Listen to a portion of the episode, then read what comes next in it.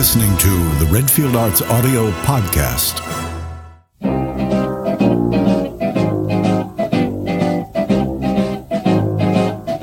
Groucho Marx once famously said, I would never join a club that would have me as a member. Hi, this is Mark Redfield, and welcome to the podcast. Uh, I'm in the hot seat today. It's uh, me that's being interviewed. And the interview you're about to hear was um, recorded from Clubhouse. Clubhouse, if you don't know, is a social media app. It's an audio only app. And uh, it's been quite a wonderful experience uh, meeting people, uh, sharing information and ideas and things on Clubhouse. And um, Krista Steele reached out at the end of last year and uh, graciously offered to interview me to talk about the work that we're doing at Redfield Arts Audio with our audio dramas and audio books, and what was happening to my novels, Cult of the Nosferatu, that I co wrote with Stuart Voytilla, and my new novel that's coming out, The Cheney Murder Case. Uh, so I'm very grateful and happy that Krista Steele uh, did reach out. We had a fun conversation.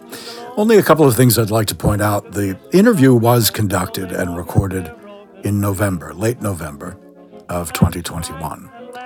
And as we are in the spring of 2022, the only corrections or updates I'll make is that our audio drama Frankenstein Mobster comes out in late May of 2022. Eugene O'Neill's Anna Christie will be out in June of 2022, as will my novel, The Cheney Murder Case. Otherwise, all the information is rather current and rather fresh, and I talk my full head off trying to explain what it is that I do uh, with the people that I work with. So I hope you enjoy the conversation. Um, by the way, you're listening to Ted Weems and Orchestra the Boulevard of Broken Dreams from 1933. Here's the interview.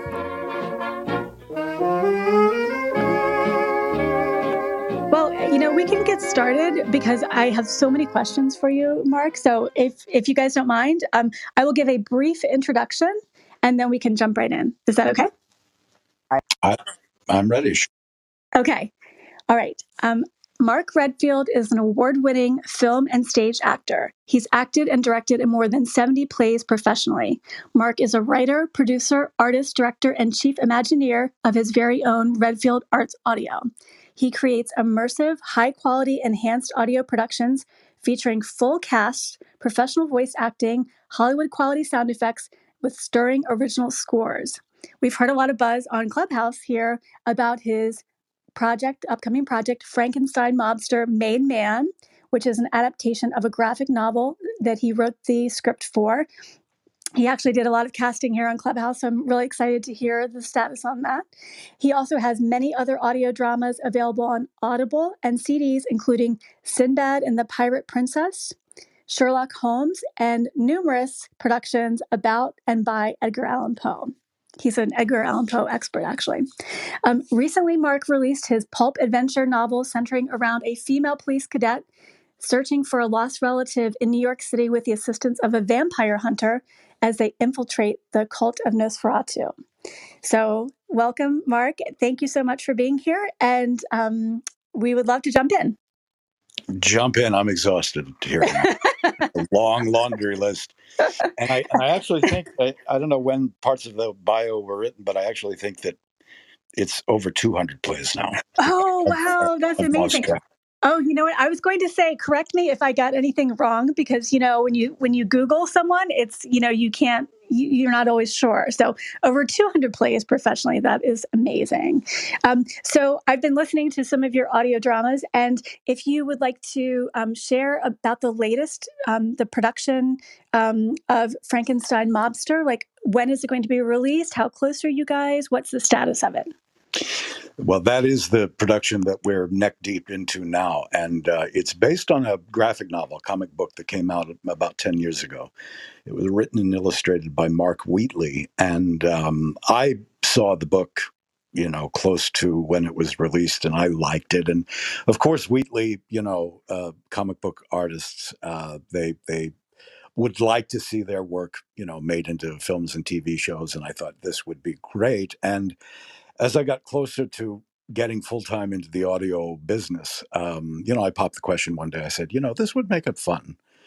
Audio drama. It's huge. It's sprawling. It's action adventure. It's a mashup of uh, the Warner Brothers gangsters, Scorsese gangsters, and monsters from mythology. It's just big, goofy fun and uh, being a good audio drama. And, and uh, he agreed, and but we never really got anything off the ground. And um, so several months ago, he said yes. He said, let's do it. And uh, so I got to work adapting the initial graphic novels, I think eight comic books. And so I kept it as eight chapters, and it will be released all as one.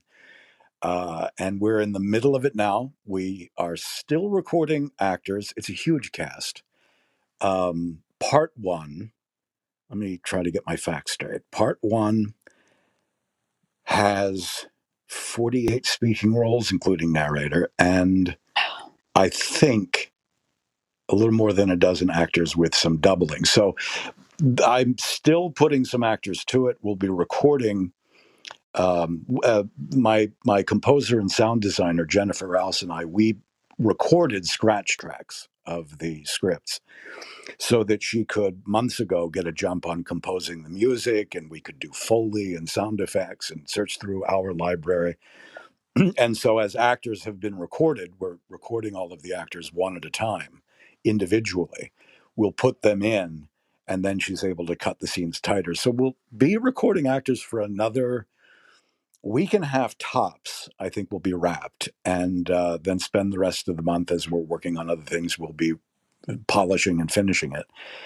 And um, our stuff is released by our distributor when we give it to them so it'll be out late january of 2022 it'll be it'll be hot off the uh, grill uh, and on audible and other platforms. Um, the third or the fourth final tuesday of the month the, the audio gets released on on the tuesdays um, so that's where the project is right now and it's I'm finally feeling like I'm in control of it again. It was kicking my ass for a while, just the enormity of it and complexity.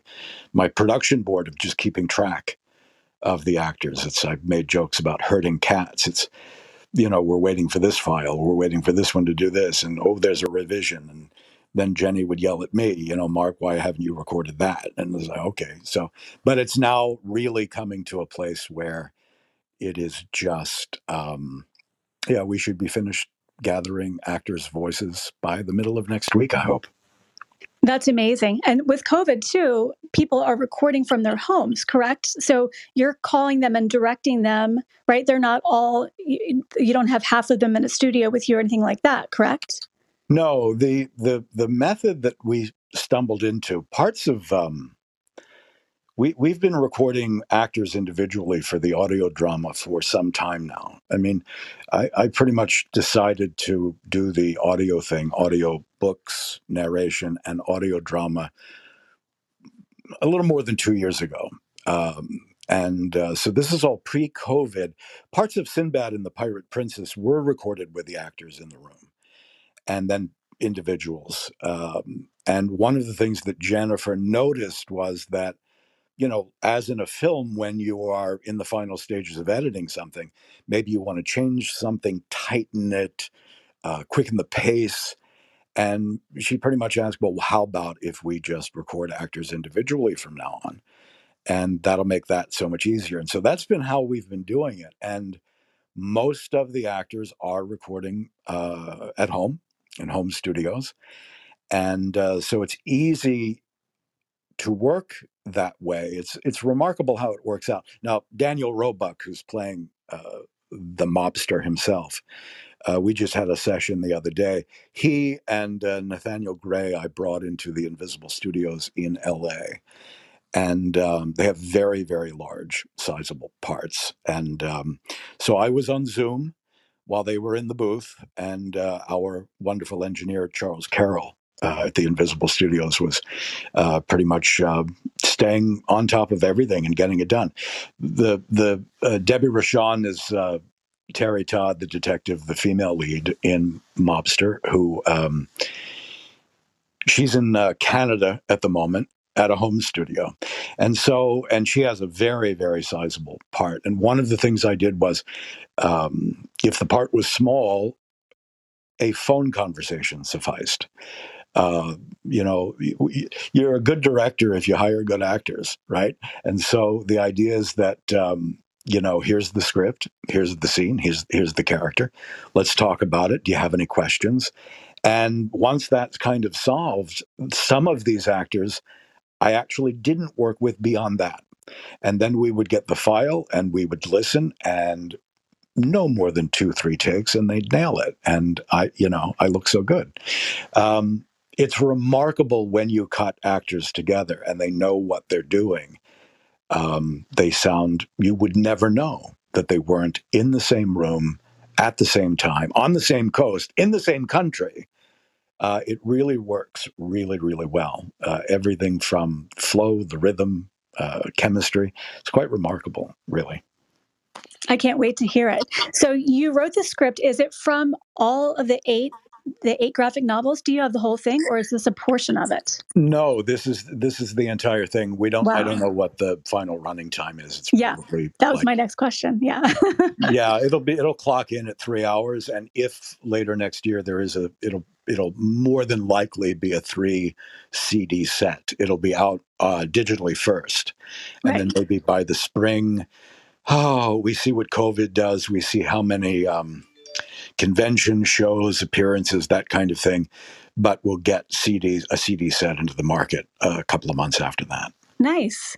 Um, so I saw that you have so much available on Audible. So um, is Audible commissioning you to do originals? No, I'm producing everything that we're doing um, under the Redfield Arts audio label is uh, I'm producing, and uh, we have a distributor called Oasis, and um, they're producing original content and audiobooks. And um, it's funny because Steve Smith, the guy who runs Oasis, um, likes uh, likes the same films that I do, and um, he found out about Sinbad and the Pirate Princess um, when we were making it because that stars um, Caroline Munro and Martine Beswick, and what they share in common is they're both Bond girls. They both have been in films by Ray Harryhausen. They have both done Hammer horror films. And Steve knew exactly who this these people were and got a hold of a copy of Sinbad. And he loved it and he called me to distribute it. And I kind of blew him off. I kind of thought, well, I don't, you know, I don't know him. I've not heard of this company. And uh, to make a long story short, then soon after that, I, I made a decision to go into audio full time, pretty much. And um, then he crossed my path again, and I apologized. I said, Steve, I had no idea. And he said, You want to make medicine? I said, Let's make medicine. So he's been our distributor.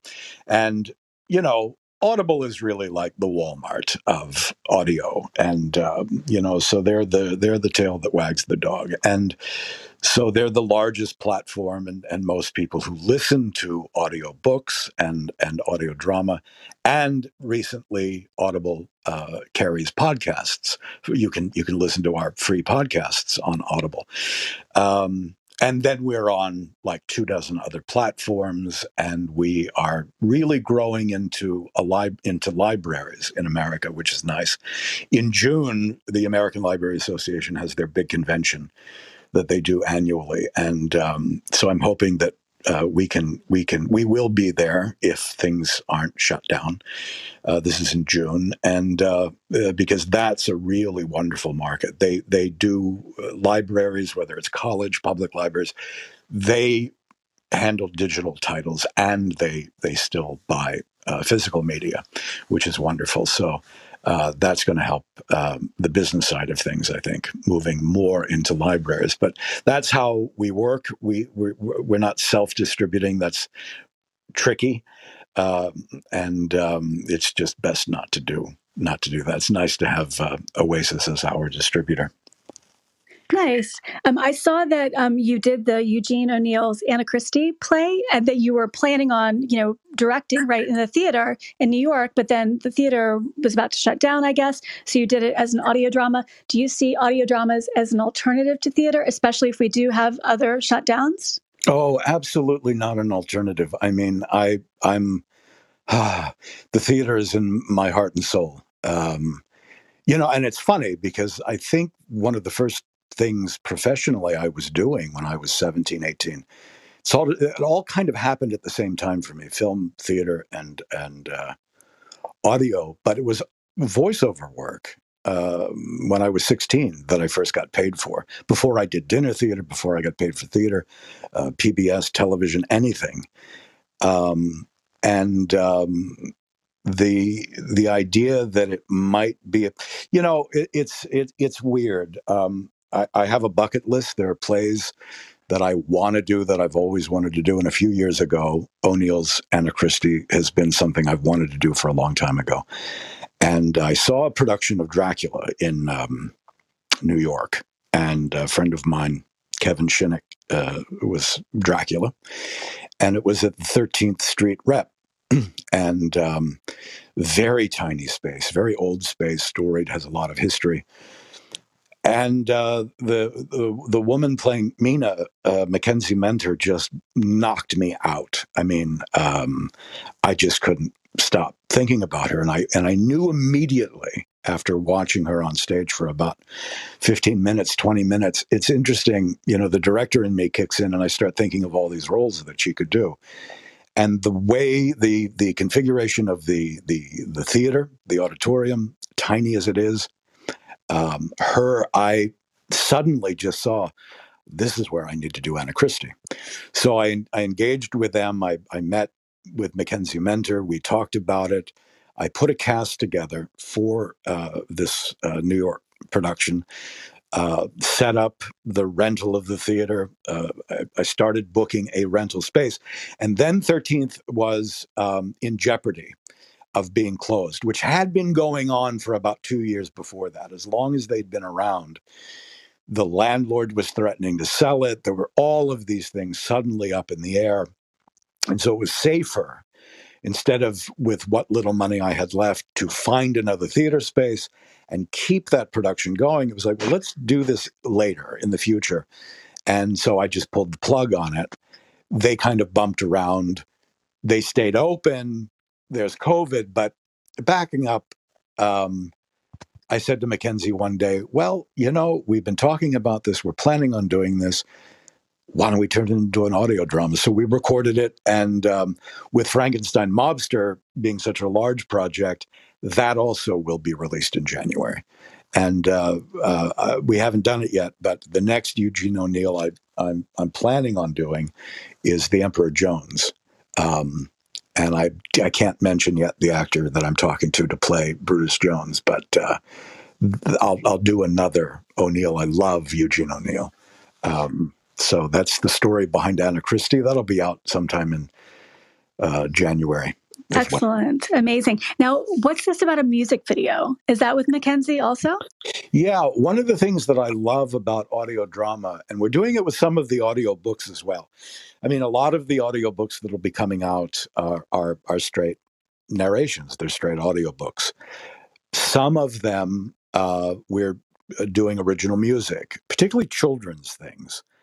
And um, so even something like Anna Christie, Frankenstein Mobster right now has three songs in it, and I'm negotiating the rights to another song that I don't want to mention, but uh, there are two original songs that that we have.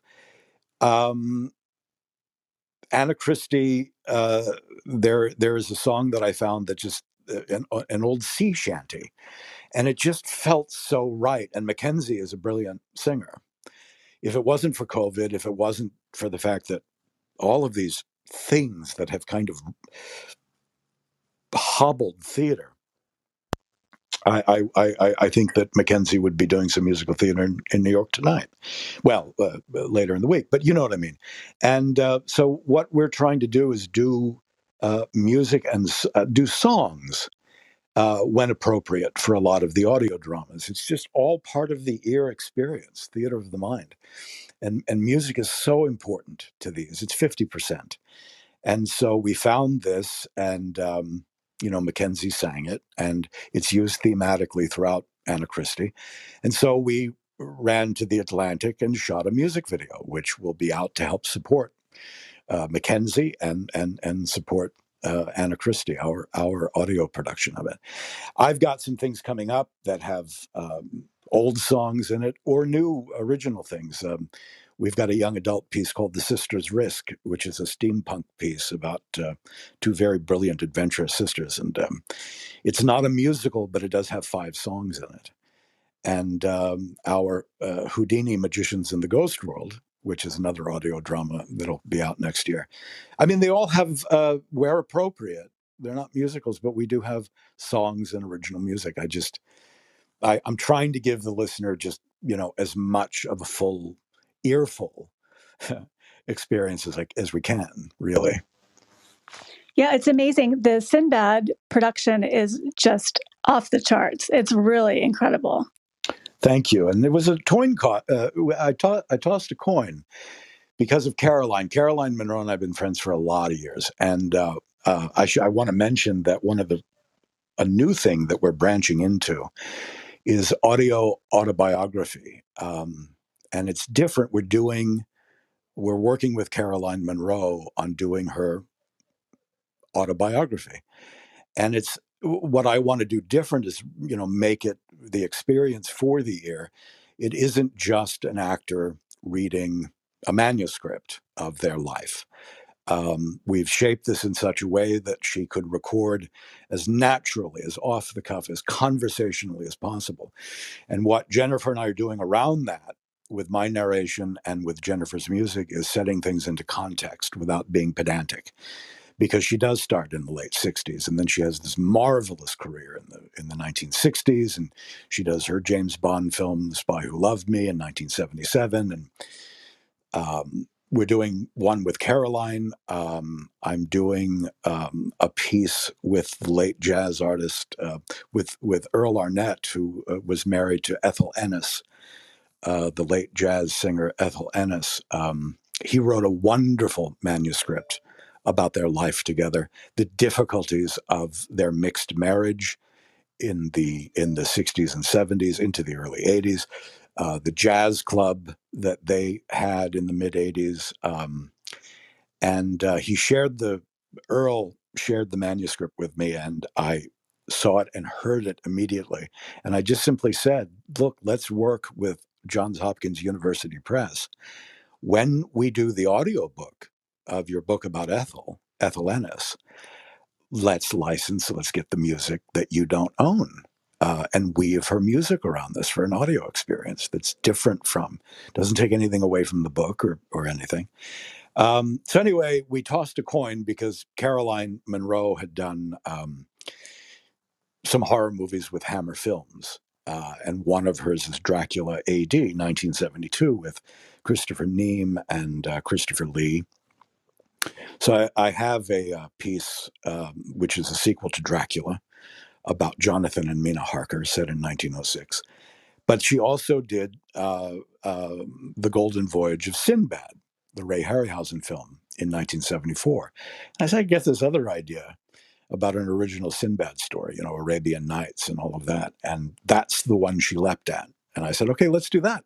I get to play Sinbad. I get to be 30 something and handsome and swashbuckling. You get to be a princess, a pirate princess. And we talked her friend Martine Beswick into being the baddie, into to being uh, uh, the bad guy in the piece. And Martine's very funny. I mean, she's pretty much retired from from acting in the business, but she can't wait to do more audio. Uh, she had such a blast with it, so I can't work uh, wait to work with Martine again. So that's how Sinbad and the Pirate Princess kind of happened. Yeah, that, it's incredible. I highly recommend it on Audible. Um, and then, so everything you do is also available on CDs, correct?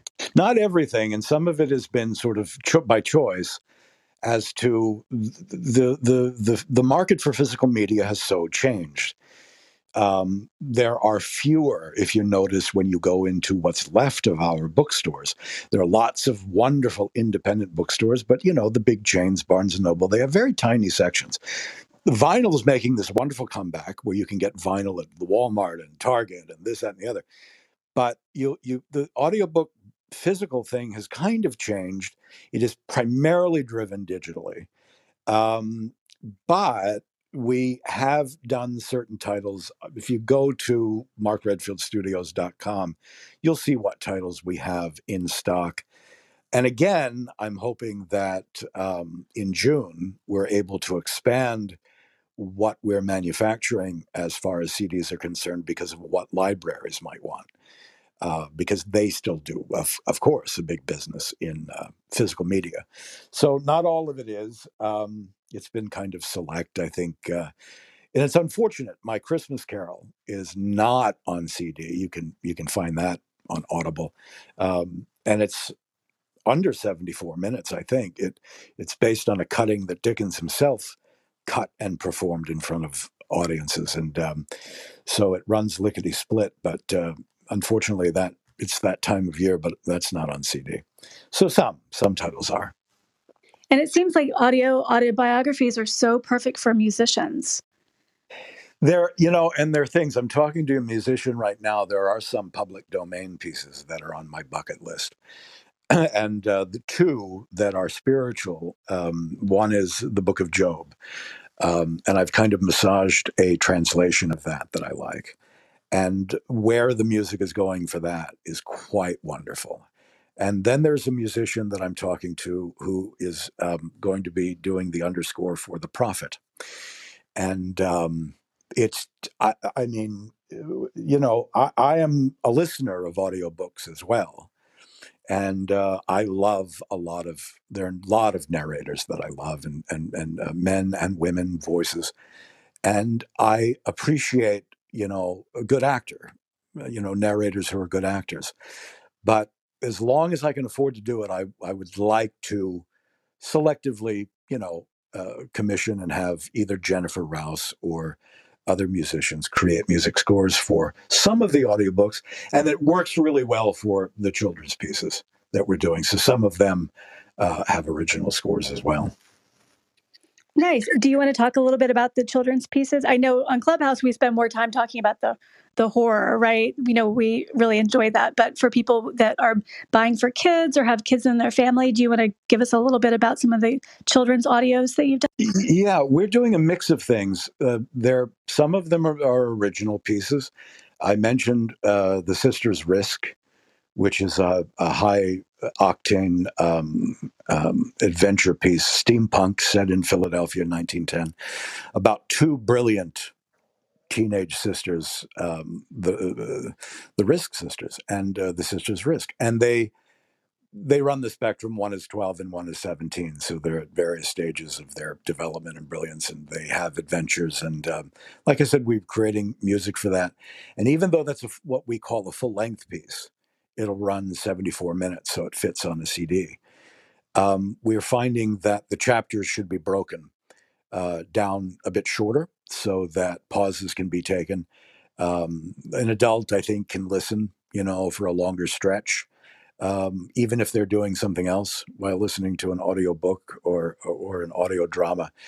And then we're finding that some of the original stuff that I'm developing or I'm writing is even a little bit shorter than that um, so that um, you know they the kids. Uh, so it fits within um, sort of things that we intuitively know seven minute increments, 22 minute increments, and maybe the overall piece is no longer than 45 minutes uh, to tell a story. The public domain stuff, and this is purely my ego speaking, I love the Baum Oz books. And uh, so they've been done a million times. There are a million audiobooks of the marvelous, the wonderful Wizard of Oz and his series. I'm doing them. The first one is in the can. The Wonderful Wizard of Oz is in the can. It was hard and and scary and wonderful to try to create new voices, voices that weren't too unfamiliar to the ones we all know. And the the only trick there is that I have trouble sometimes. Um, and there are things in audiobooks where if you're like me, a male narrator, and you have female characters, you you, you don't um, you don't imitate. You, you you try not to imitate a woman. It's ridiculous. You don't want to destroy. Uh, so you find the intonation, the tone. You you just try to try to be a good actor with it. Maybe you do lighten a little bit. And so what I did with the Oz books is that I have. Um, I have a different uh, child actor recorded at, in in in uh, Wizard of Oz. We've got uh, for Dorothy, a wonderful, wonderful actor who um, just reads Dorothy. so I'm reading the book, uh, and um, she's the voice of Dorothy, and uh, so I have new people, you know, in mind for Ozma, and some of the others, and and and hopefully that will separate them a little bit. Um, so there's that. There was another children's piece that, but it flew out of my mind. I can't remember what I was going to mention. That's in Uh, so the Oz books are coming out. Yeah, they'll be coming out. Um, there's a lot of work. We haven't cut any of my recordings together, and we have only recorded the one actor uh, for Dorothy for the first book. Um, but um, we'll see where that goes because I would like to pick those up and and and and and do several others this year, uh, and maybe we'll put them out. You know, maybe three at a time, so that they're just out there, and every every few months put uh, another one. And I'll stop with the the the Baum books. I won't go into the the other books that were written by other authors. Um, I think that that and that's what I meant by my ego. I just love those books so much. It's like a Christmas Carol. They're just certain stories that I just absolutely love, and and I want to do. They're in my bucket list. Treasure Island is one of those. Uh, because I want to play, you know, I want to voice uh, Long John Silver, and I just, you know, it's been done a thousand times. There are brilliant versions, both in radio and in film, but I want to do mine because I just want to play. Well, that's all. Well, Oz is a classic, but you know every generation needs to be introduced to it. So this will be a fun way to introduce a whole new generation to it, right? I hope, I hope, and it'd be interesting to see, you know, for people who know the stories so well, whether they like my performance. Um, and that's the other thing to test too, because for some of the children's oh, that was what I was going to say. I, I have an adaptation, and this is more audio drama. I have an adaptation of Pinocchio, and the narrator for that is a, a, a wonderful, wonderful Italian actor, a woman named uh, Luciana Paluzzi.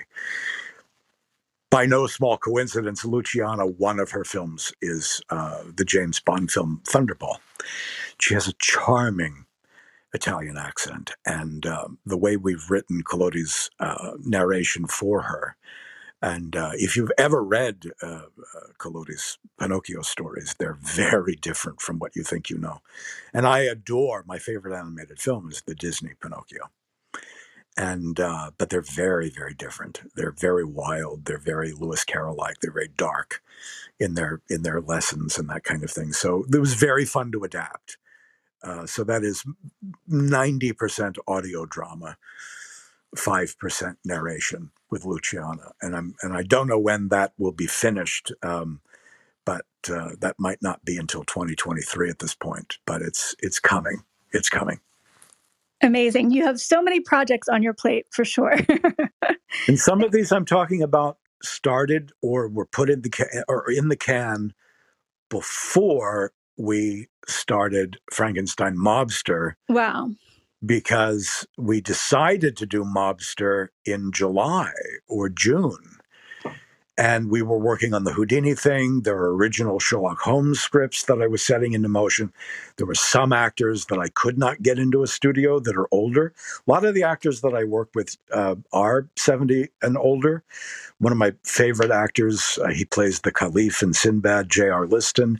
He's my Watson uh, Lana Wood, uh, who is joining us. We we we have a um, an original murder mystery series um, where she plays a a detective uh, named uh, Cordelia Coetzee, and um, uh, and there's an enormous project that got derailed by COVID, uh, an audio drama called Alone: The Life of Poe. Um, it's ten hour. It will be ten hours.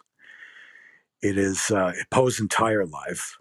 It has an enormous cast as well, as large as Mobster. We did start working on that before COVID. Uh, it was scheduled to be finished and out. Um, COVID just made it very difficult for, you know, Lana is in her 70s, Lana Wood. Um, you know, uh, Jeffrey Combs um, is the uh, adult voice of Poe. And so it was a deep breath. Everyone is still alive. Everyone is uh, Bruce Glover plays Poe's nemesis. Um, uh, Bruce is just incredible and wonderful. So that is something that I'm hoping by on paper right now on it uh, that we resume production in May and are able to wrap that up. And again, you know, here we are with the new variant and being cautious and just seeing, you know, where the river bends and what we can do. Right. So yeah, so a lot of these projects that I am talking about were either in the can uh, and ready to go, or, or needed some more uh, post production. But a lot of project Mobster and other projects have taken up our time from July to to now. Right. Uh, yeah. You have a huge roster of actors for sure. Are you casting for anything? Or if anyone's interested, should they send you demos or how do you like people to contact you? Or do you not want them to? no. have your I- people call my people. it's um you know it's the old joke yeah I, I i'm sorry i'm so sorry i lost your phone number i lost it when i hit delete no the um the the thing is is that i am always interested in new actors and new voices. I mean i'm not finished. I don't know. I i still have some theater left in me. There's still time for that. And i definitely will be making some films in the future, not in the near future, but the audio thing is full time, and um, always, always on the lookout on the uh, on the ear out for new voices. So people can back channel me, say hi. They can email uh, a demo, say hi first somewhere here or or on Instagram. There is nothing being cast between now and the Christmas holiday, the New Year holiday. Um, and uh, you brought it up, and it's true. Um, Clubhouse has been amazing because I have uh, engaged actors that I've met and heard, and you know I'm a little sneaky. I, I, you know, I'll be in rooms, we'll talk, and a lot of these are, of course, industry rooms, talking to other actors or filmmakers, and I'll listen to people's voices. I'll just you know, your audition's done. I kind of got it. And then I ask. I hate auditioning people. So what you'll find is, you know, I'll ask, you know, do you have the time? Do you accept this much money? Can you get it done by this time? Do you can you do it? And um, so I did find some marvelous people who are in uh, Mobster, and a couple of people that I definitely have in mind for some of the future stuff that we're doing next year. Excellent. Cannot wait to hear Frankenstein Mobster for sure. Um, Well, Krista, I just have to. s- uh, Can I just say something here for one second? I just love the fact that you do stories for children, and we here at Ever Mindful, we do like a story time on Thursday afternoons with kids, and they read their own stories, and then you know sometimes i'll read a story if if it's a good story that you know some adults would be interested in too. But we're trying to get people children here reading their own work and things like that but if you ever wanted to come on into that children's story time at some point mark you're more than Oh well, thank you so much for the invitation. That intrigues me no end, and I will take you. thank you. Um, I, I think it's like everything else that's formed the kind of actor and creator that I am. This is all stuff that got into me when I was a child. I mean, I, I make no bones about it. My favorite film is oh Mary my Poppins. god Um, it absolutely is. And, uh, you know, so when you think back at some of the things I've said about some of the things we're doing, yeah, that informed it. That cooked over a career of, you know, telling stories and making theater films and audio. And so it, it you know, it's all kind of where I go. It's all the Sherman brothers. It's all, you know, so um, I'm exploring and looking forward to getting ahead of steam up with with the children's things that we're doing because yeah, I'd be curious to see what how kids respond to my voice, how they respond to some of the female actors and narrators and voices. Um, uh, we have one where uh, Mackenzie uh, and I narrate and kind of go back and forth.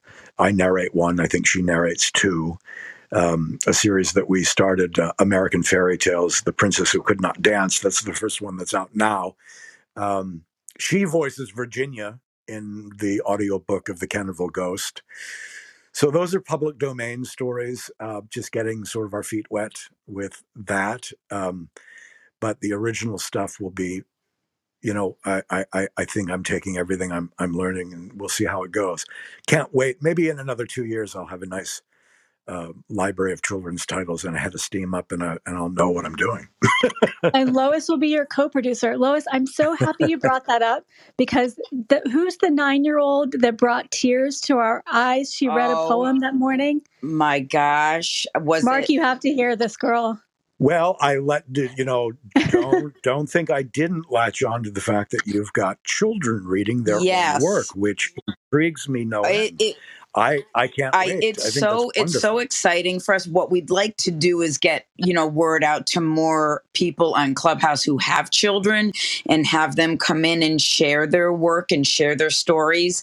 Um, we have one child who's um, differently abled and who writes his stories through his wheelchair, like through his oh. computer wheelchair, and his mom reads his stories. And then we have Indy, who's Justina's daughter, um, niece. Um, she's in St. Lucia and she writes chapter stories and she reads them over the clubhouse room. And then sometimes I'll read a children's book, you know, just to kind of bring in, you know, some other just a just a regular book because I've always loved reading to my nieces and nephews. And they I must say they love the way I tell a story. But anyway, yeah. Yeah. Um, I just have to say, getting the children's work is really cool and i would love to collaborate with you in, in, that thursday afternoon room at some point if you ever wanted to do that. Just One, throwing it this is what i say just put it in your pipe and smoke it. That's great that's great. Um, did you say that the one kid uh, her name was Indy? yes indira. Mm-hmm. yeah Oh, Indira, yes. Indira. My my one of my my twenty year old niece is in Indy. She's Indiana. Oh, see that? Yep. So Indy is Indira, and she's Justina's niece. Justina's from Canada, but originally from St. Lucia. She's one of our main mods, Forever Mindful, and her niece is quite a chapter writer. Chapter. Oh, great! That's fantastic. That's great. She's very gifted, I think, uh, Mrs. Marcy. I just, that is a yeah, absolutely. And audio dramas are such a great alternative to screens for parents, right? To let their kids be entertained in a different way and maybe even get excited about theater. I want to bring them back to that day where they s- sat around the radio and listened to something like that and they imagined the story happening. Could you imagine like clubhouse parents bringing their kids in around like the iPad or the yes. iPhone to listen to the story being told yes. and even stories that can relate to adults and children alike so that they can bond through it like mind blowing yeah, it's a, an entirely different skill set to. I mean, some people I found, and I was surprised by this, some people can't listen to audiobooks, they can't listen to audio drama. They they don't, it just doesn't get into the brain. And with video games, with animation, which I'm a giant animation fan, I'm a film fan, obviously. But with that being the go to for kids, um, and I've got a nine year old nephew who I just watch, but he's also a reader, which is good. And as we know that reading is its own skill set and learning to read for pleasure. Yeah, I would love that. And I am finding out through the through the uh, industry that there are more and more kid listeners. There's more of an audience growing. I was lucky. I mean, when I was a preteen, there was an AM radio station that um, every you know they'd play whatever AM stations were playing in the early mid 70s, and then at 7:30 or 7 o'clock, they had a different uh, old time radio show, an old radio thing, whether it was comedy or the Shadow or whatever, and that was the time when you could walk into the mall into a Waldenbooks and there would be, you know, radio shows on cassette. And I just got hooked and started buying everything I could. Basil Rathbone doing Sherlock Holmes, John Gielgud doing Sherlock Holmes, The Shadow, Fibber McGee and Molly. And I got hooked on the whole audio drama thing, you know, very, very early. And then in my career, the first thing I was ever hired for when I was 17 to, to voice, I was in a play and uh, one of the actors was a DJ, uh, a radio DJ, and he was doing Kermit the Frog, and I just improvised and did Fozzie, and he hired me to come on the air with him to improvise some Kermit and Fozzie.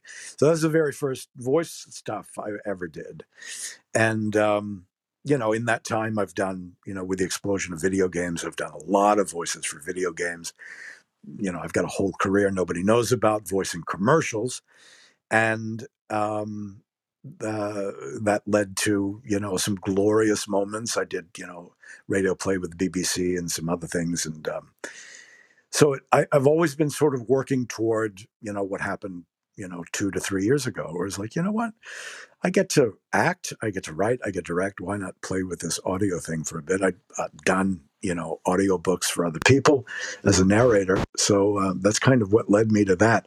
So serendipitous, happy that it happened, particularly in these first waves of COVID, actor friends just not getting work, production shutting down, and able to keep producing and keep doing things and knock wood, and not just as a voice actor but you know, in almost two years, I haven't had a damn head cold. Uh, so that's small, two small pluses out of this. Right, uh, exactly. Thing we're dealing. But uh, so that's my audio story, and I'm stuck in it, or stuck to, or I'm happy with it, and so that's where we are. It's amazing. Now we have about 10 minutes, and I definitely want to talk about your novel. But first, if anyone has any questions about audio dramas or anything else, I feel like I took up a lot of time. I shouldn't have taken no, up no, so no, much time. No, I'm so happy. I mean, who knows what kind of collaborations you guys are going to make? That's the thing too about Mark that I didn't have a chance to mention, but he does collaborations with so many people on so many um, you know IP projects and everything. So he's very open to collaboration. Absolutely, and and again, there's one that I'm very excited about, and it grew out of meeting somebody on Clubhouse, um, a, a, fellow. Uh, he's in San Jose making films, and he's trying to get a film off the ground. And um, it's incredibly personal story. He's from Afghanistan, and it is, uh, and he's here with his parents and his wife and his children. But it is a story about how he um, was kidnapped by the Taliban and held captive for three days. And as I got to know Syed, uh, I just anything I can do to to be a friend of the project, to aid and abet it, to get this story out. So, yeah, that's just one example, and and I just wanted to tie it to Clubhouse that. Um, it has been the green room. It's been the meeting place. It's been the bar at the film festival.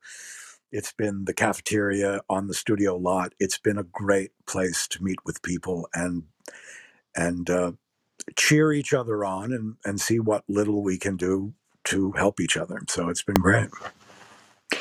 But what do you want to know about this novel that I'm trying to sell? yes, exactly. Yes. So, um, so tell us the premise. And it's a series, right? This is the first in the series. This is the first in the series. This is a long story. Let's see if I can do it in two minutes. Uh, it's called the first novel is called Cult of the Nosferatu, and if you will pardon a a naked, blatant ask, um, if you go to the website, Mark Redfield Studios, right now. I told them I'd like to expand this, but you know, you can buy the hardcover for nine ninety five plus shipping. I right think now. the the website's at the top, right, Krista? Yes. So you can find it here, also on his um, social media too. Oh, that's Redfield Arts Audio. I'll, I'll. Uh, oh, we'll, if we'll you want to give me, what's the other link, and I'll put it up right now, Mark. Oh, it's Mark Redfield Studio. I'll do it right now. That's Thank where you, all the that's where all the merchandise, all the stuff is, and that's I think that's where the novel's on sale. Um, and that's from our stock that we have because uh, it, you, you, it's thirty five dollars at Barnes and Noble and Powell's and BAM. Uh, although the Kindle is out for what is it, three ninety nine. The Kindle is on on Amazon Kindle and, and Nook, so you can get it electronically for even cheaper. Well, the premise is basically um, the world is full of vampires and they're nasty. They don't sparkle, they're nasty. And um, there is an organization, a worldwide organization, and they have agents all over the world. And in New York City, in Manhattan, there is a fellow named Bertram Wells, and he is the head of this organization for. Uh, the city of New York. As large as it is, he's got a small team that works with him. And in this story, there is a young woman name uh, who is uh, whose brother has gone missing in the city, and she fears that she's been swept up into a religious cult. And it turns out that indeed there is a cult of vampires that is feeding on um, feeding on the homeless and feeding on uh, transitory people, and and so she has to Tammy has to team up with Bertram and uh, get to the bottom of all this, and it's got a big action adventure spectacular. It's very pulpy. It's very fun. The characters, and I'll give you thirty seconds. That I, I co-write this series with a fellow named Stuart Voytilla. Stuart is teaching screenwriting at the moment at um, San Diego State, and I met him years ago. Uh, he was an actor and um, a writer, and um, we um, collaborated uh, on um, basically i had this idea uh, we we started working on this in 1988 or 1989 and um, i we hadn't worked with each other. I started taking him out to lunch and we were meeting week, weekly. And i and i and i had this idea for this thing called vampire hunters incorporated this film. So we wrote a script together. I raised the money. The people i was working with wanted to raise a million and this is 1989 now. This is 80s money this is before the digital revolution. This is, you know, we were talking to actors like, um, oh my God, Terry O'Quinn, uh, who was in the Stepfather movies. Uh, Stuart knew um, Richard Thomas, who was John Boy Walton. Uh, just wonderful actors. And uh, the city was giving me abandoned buildings that they were going to tear down because of asbestos that we could build sets in and walk away and a lot, a lot of things happened, and the movie didn't get made, as these things go. So Stuart and I then turned uh, the story, a story, into a novel. We got an agent. The agent was getting it out to people like Tor Books. Our agent, bless her heart, she's passed away many years ago, but she was rather cheeky, and she basically said, "You know, these boys, you know, have this in front of some Hollywood studios." And indeed, New Line Cinema asked to look at the screenplay. They passed on it. Then, when they started producing TV, asked to look at it and then produce, uh, passed on it as a TV show. And so, Tor Books and some other uh, publishers basically said, "Oh, we'd be happy to publish this and a series of paperbacks. Let's see what Hollywood does." So. He kept bumping along over the years and kept finding life. And in the meantime, Stuart and I, uh, we just kept creating stories and kept creating, you know, uh, Bertram Wells came to life for me he's our uh, you know he's our Sherlock Holmes without a Watson. He's our James Bond. He's our Indiana Jones, except he looks a lot like Jackie Gleason from the movie The Hustler with Paul Newman. I love that and, movie. And uh, he's often people that you'll see in the novel that people can't quite place what he looks like, and they realize he looks like Jackie Gleason. Uh, so he's large, he loves to dress well, and he's a good vampire hunter. So we've just had a lot of fun with the characters. And uh, the next two books that are coming out next year one is a collection of short stories with a novella. Uh, called Manhattan After Midnight. And the other one is called uh, the novel. The next novel is called Resurrection and Revenge. And so each is a standalone adventure in the series. And we're just having fun with it. Um, not thinking about it as a movie anymore. Um, if that ever happens, or a series, or a comic, anything, great. I may produce some audio drama stuff next year with Bertram. Um, but I'm just so happy telling these Bertram Wells stories. Um, and uh, that's enough right now we Stuart and I have some other things cooking for TV, uh, but uh, I I write every day. I do you know at least 500 words to 2,000 words on whatever I'm writing. Oh, there's another novel that's finished called uh, The Chaney Murder Case about uh, the actor Lon Chaney. I don't know when that's coming out, but that'll come out in the next three to four months. But um, so, yeah, I have a pretty strict schedule uh, for somebody who doesn't uh, drink or smoke. That keeps me off the streets, I guess. Amazing. And your novel is set in um, New York at Christmas time, right? So it's like the perfect time for us Aww. to buy it and read it. Amazing. It is a Christmas story. I mean, I think it works in July as well. people doing nasty things to people are just kind of universal, but it just accidentally did. It just takes place in December.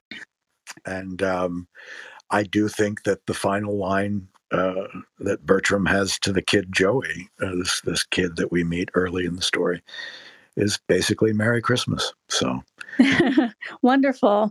Perfect. Perfect timing. Thank you for your time this evening, Mark. I greatly appreciate this. And if anyone has any questions, is it okay for us to reach out on the back channel? Oh, absolutely. Anytime, all the time. And Krista, thank you so much. And thank you all for showing up and listening to me babble about my day. It helps uh, straighten me out. It's interesting for me to hear it in my own head what the hell I'm up to. So thank you all. I have to say, this was such an interesting and unbelievably awesome room, Mark. I really thoroughly enjoyed it. I gave you a follow and already sent you a couple of messages on the back channel. I'm a multitasker like that. So so um, I've gone to the website and I've checked out your stuff and it's really good. I'm going to put my order in and yeah, I, I suggest everybody check out Mark because there's great things to come from this guy.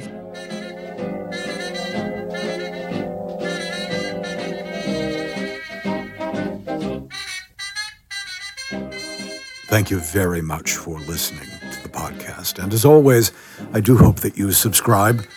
We have a lot of fun podcasts coming up. We have more interviews with actors, writers, directors, filmmakers, novelists, artists, and a few special treats that we've been putting together and are ready to share with you. So I hope you continue listening, and uh, you're a great audience. I really thank you for the feedback that you've been giving us on the podcasts. I'd like to thank Krista Steele again and her gang, Lois Villa, and the others in the Ever Mindful Clubhouse on Clubhouse for giving me permission to share the recorded interview with all of you. And uh, I hope you did enjoy it. And if you're on Clubhouse, give us all a follow. And uh, we look forward to talking to you there. Again, this has been Mark Redfield.